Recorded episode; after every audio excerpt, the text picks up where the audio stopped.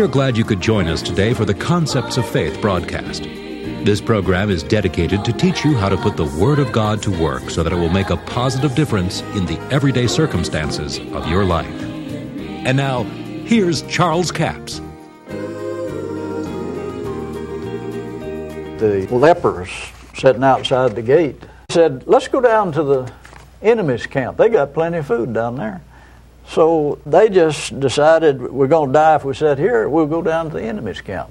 Now, they start down there, and when they get there, they find shoes and clothes and stuff that they strode. They heard the noise of chariots and all kinds of soldiers coming. Well, there's no doubt in my mind that this was a ministry of angels that caused all this commotion. And they took off running. They said, What's happened? They've got the other kings and they've got a big army and they're coming after us. Well, it wasn't but these four lepers sitting outside the gate, you know, and they're walking down there. Now, who made all this noise in the desert mm-hmm. and all this sound? It was probably a battalion of angels marching. You know, Jesus said, I can pray and get 72,000 angels in one prayer. You know, we're joint heirs with Jesus. We get what he gets. So if Jesus could have got 72,000 angels, I don't know why we couldn't have access. But they acted in a desperate situation.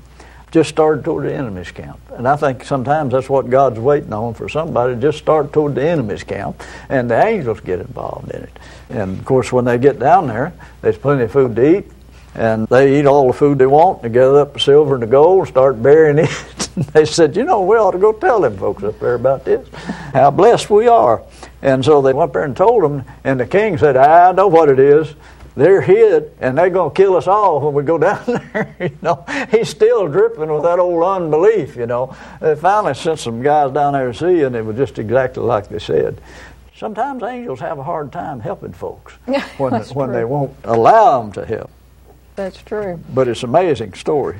You know, I've heard stories before, even recently, about people that had ulterior motive seeing someone walking down the street and beginning to approach and come from behind or whatever and turn and look and suddenly run off because they saw either a very large man or a very large angel near this person. So never be surprised at what the angels can do. Several years ago, I had a situation I was very concerned about, and there didn't seem to be a lot I could do about it.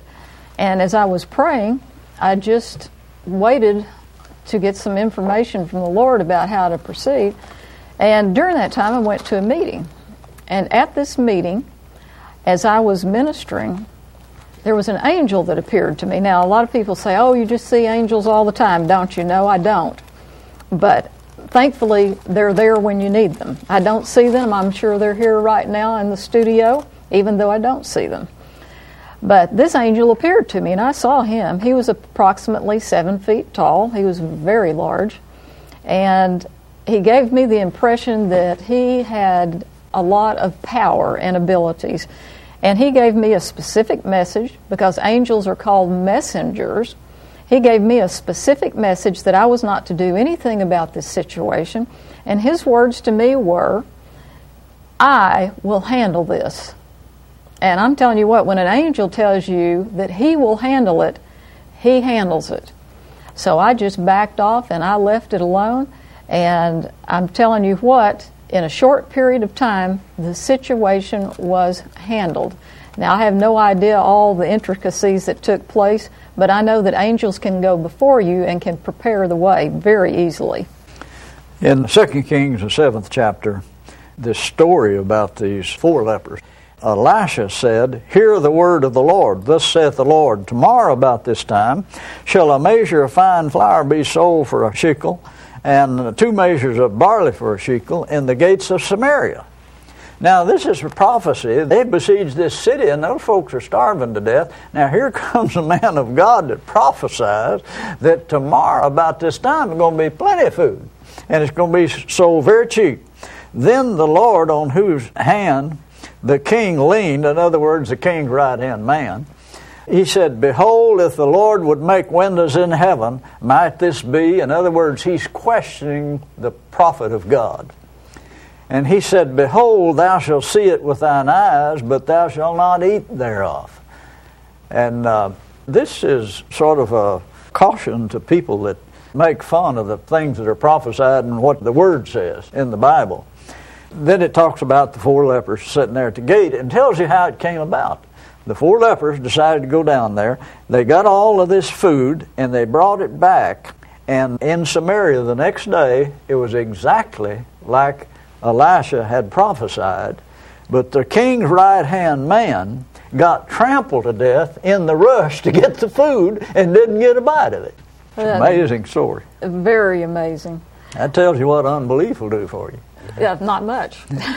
Get you run over by people that did believe.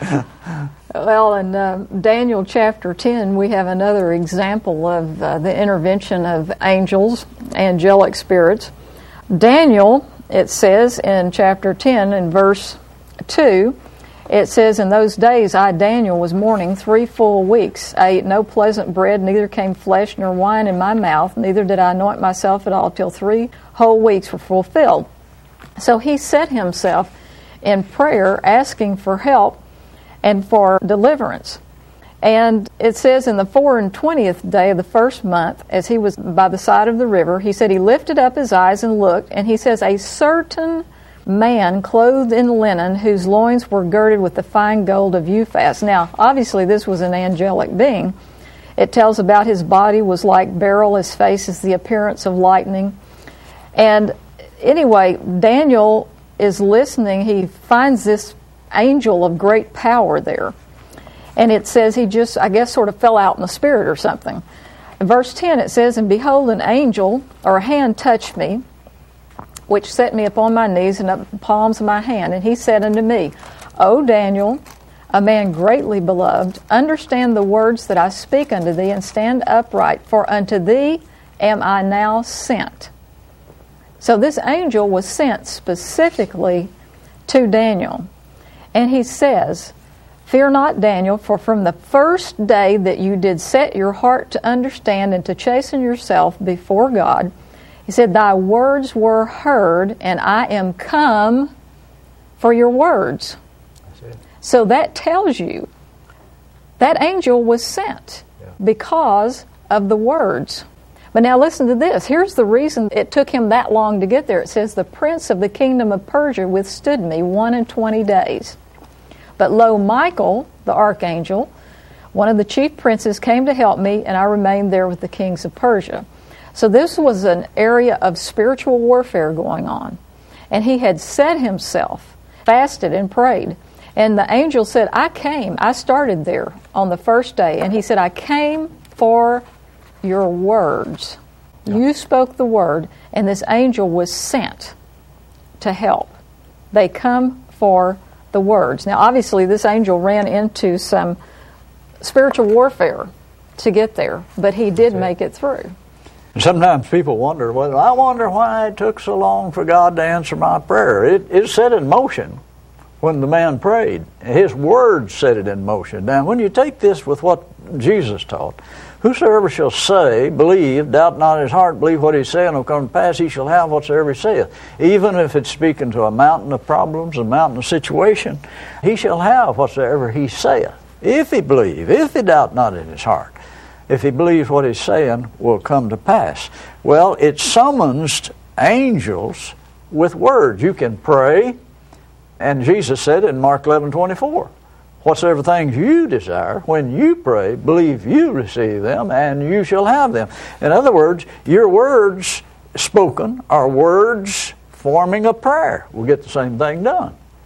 And he said, He shall have, but he said, Whatsoever things you desire, when you pray, in other words, pray the desire, don't pray the problem.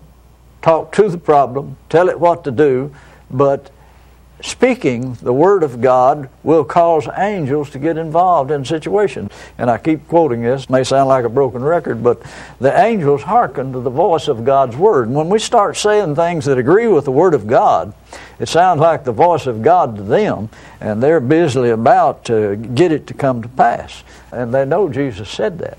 Well, don't you think also that the, the frequency of the Word of God, it's such a high frequency, it's such a high spiritual force that that automatically taps into the spiritual realm where the angels operate, where the angels work.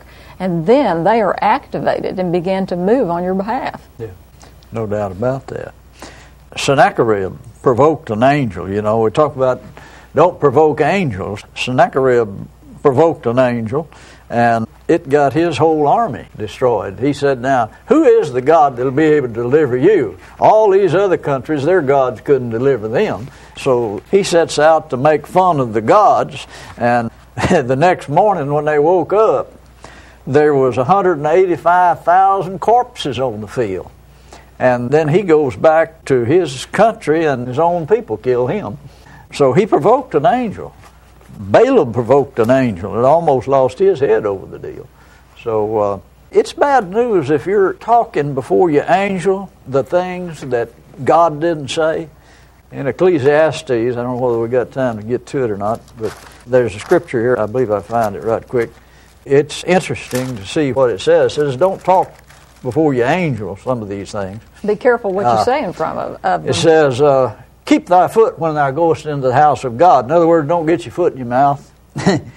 be not rash with thy mouth. Let not thy heart be hasty to utter anything before God. God is in heaven, thou art upon the earth. This is a verse I'm trying to get to. Verse 6 Suffer not thy mouth to cause thy flesh to sin, neither say before the angel that it is an error, wherefore God should be angry with thy voice and destroy the works of thy hands. In other words, if you're believing for something, confessing it, and then you turn around and start praying and saying a bunch of dumb stuff like, God, I prayed and it's not working out, things getting worse, you got a problem. Don't say that before your angel, and we're out of time. Yeah. Well, I got to say this real quick because your angel's probably on his way to get it, and then you yeah. just undid the whole yeah. thing and Don't stopped. Don't talk that way before your angel. right. Okay. Well, today we have the book on angels. It's offer number 2511 and it's $7 $3 for shipping and handling. And this has uh, a little over 200 pages in it, and it's written by myself and my father. And I think you'll find it a very interesting book. It's important to get this information because the information that's in this book, we've had so many people write and say, you know, after I found out about the ministry of angels, it was easier for me to believe for. You know, you can't believe if you don't have knowledge of it. So it's important to know that there is a ministry of angels, and so many of them write back and say, Here's what happened to me in a certain situation. And they're just so thrilled that they found out that the ministry of angels didn't go away with the Old Testament or with the church in the New Testament. I mean, we're still the church, and this is still God's Word, so it's still available today. And when people go through the Scriptures, it kind of paints an image of the fact that they have angelic help when they need it. Also, I have a DVD that was recorded while we were teaching on the ministry of angels at a church. I was speaking on how to put your angels to work for you. And that is a single DVD. It's offer number 2704, and it's $12 plus $4 for the postage and handling. And our toll free number is 1 877 396 9400 or you can go to our website and look at our bookstore at www.charlescapps.com. So those are our offers for the day. All right. Until tomorrow, this Charles Capps reminding you the enemy is defeated, God is exalted, and yes, Jesus is coming soon. To order the product offered today, call 1 877 396 9400 or write Charles Capps. P.O. Box 69, England, Arkansas 72046. A complete list of CDs, books, and DVDs are available online at charlescapps.com. Through the website, you can listen to this radio program again and subscribe to our podcast. This broadcast is sponsored by Charles Capps Ministries and our listeners in this area.